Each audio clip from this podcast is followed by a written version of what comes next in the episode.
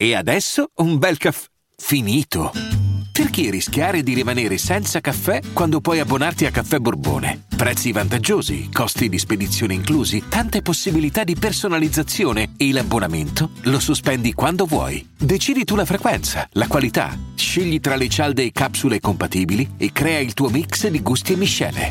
Mai più senza caffè con l'abbonamento Caffè Borbone. Tutte le info su caffè borbone punto com.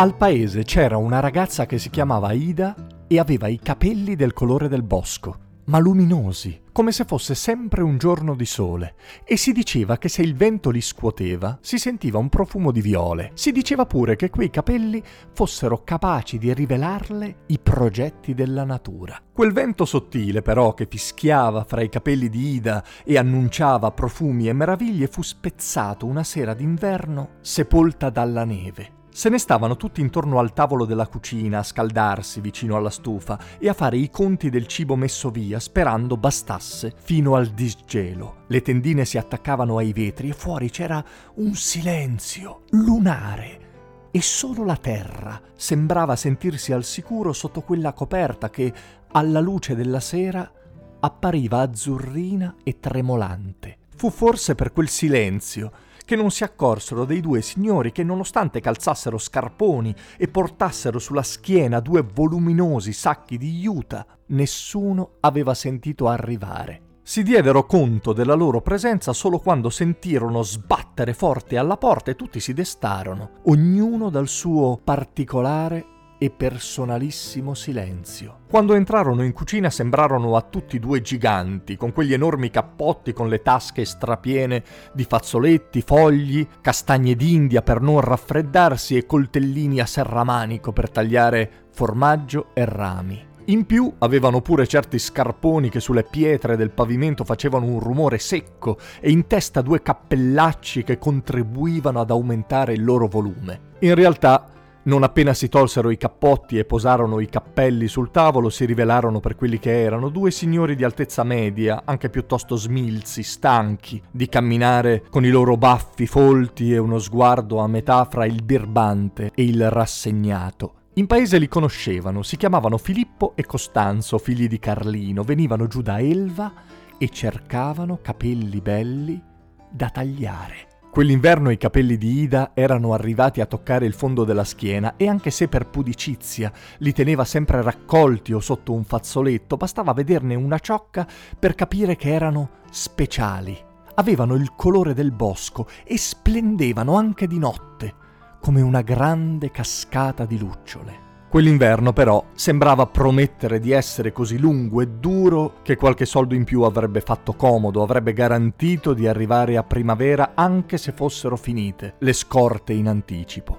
Per questi e per chissà quali altri strani e imperscrutabili disegni del destino, i suoi parenti accettarono di vendere i capelli di Ida e anche quelli di sua sorella, Rosa, ai Pelassier di Elva, che nel momento in cui Ida tolse il fazzoletto e lasciò cadere la chioma sulla schiena rimasero con le forbici a mezz'aria. I capelli più preziosi erano il vero bianco, il vero biondo e il vero nero, senza parlare dei rinomatissimi capelli color bianco cenere, ma quel colore e quella luce non si erano mai visti sulla testa di nessuna ragazza. Li tagliarono con cura, con garbo, in silenzio, mentre Ida se ne stava ferma, senza protestare, mentre Rosa, invece, singhiozzava sommessa come un gatto.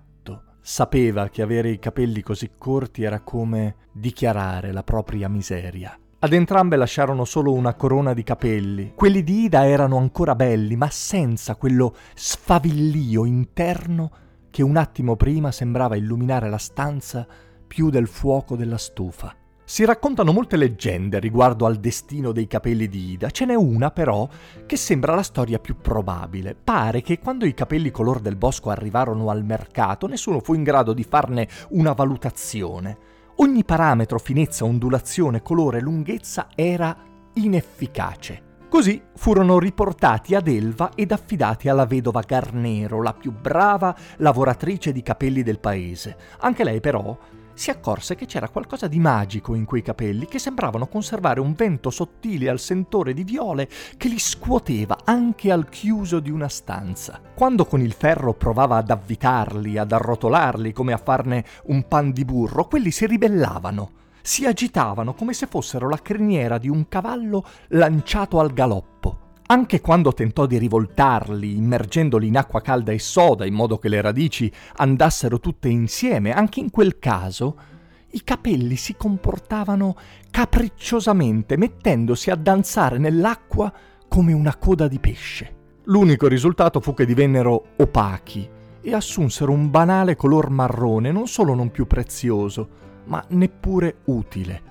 Perciò, alla fine, la vedova Garnero si arrese, li lasciò asciugare e non badò più ad essi per qualche giorno. Quando tornò a posare lo sguardo sui capelli di Ida, quelli inspiegabilmente avevano ripreso il loro color di bosco e la loro lucentezza di lanterna e si erano messi uno accanto all'altro, calmi, ordinati, come in attesa di essere lavorati. Così la signora, senza applicare loro nessun trattamento, li raccolse in una parrucca.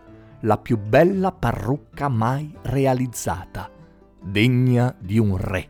La voce trapelò e le più grandi personalità di Francia ed Inghilterra iniziarono a disputarsi la parrucca alzando il prezzo come ad una folle asta in cui nessuno sembrava voler mollare. Infine, ricordando come i capelli si agitavano al vento anche quando il vento non c'era, fu la stessa signora Garnero a capire come la situazione andava risolta, non al miglior offerente, ma ad una persona che fosse pratica di vento.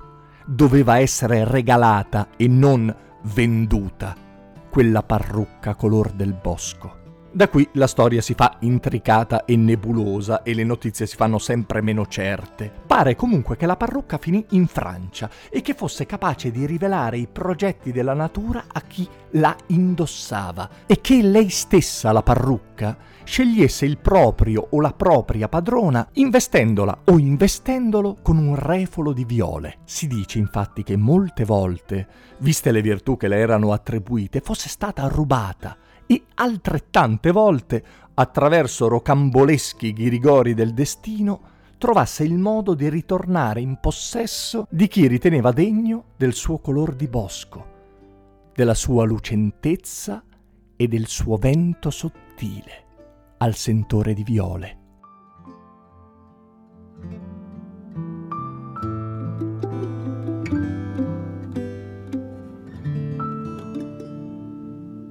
Io sono Simone Repetto, se vi va mi trovate su tutti i social oppure se volete propormi collaborazioni, suggerirmi nuove idee o commentare semplicemente i miei podcast lo potete fare su Telegram lasciandomi una nota vocale a chiocciola sire dieci. Se invece non volete perdervi un'uscita potete iscrivervi al canale Telegram Simone Repetto. Ogni tanto esce anche qualche stupidaggine che metto solo lì. Sotto costo Unieuro. Fino all'undici maggio il frigorifero combinato Samsung con A I Energy Mode per risparmiare energia è tuo a cinquecentonovantanove euro perché Unieuro batte forte sempre.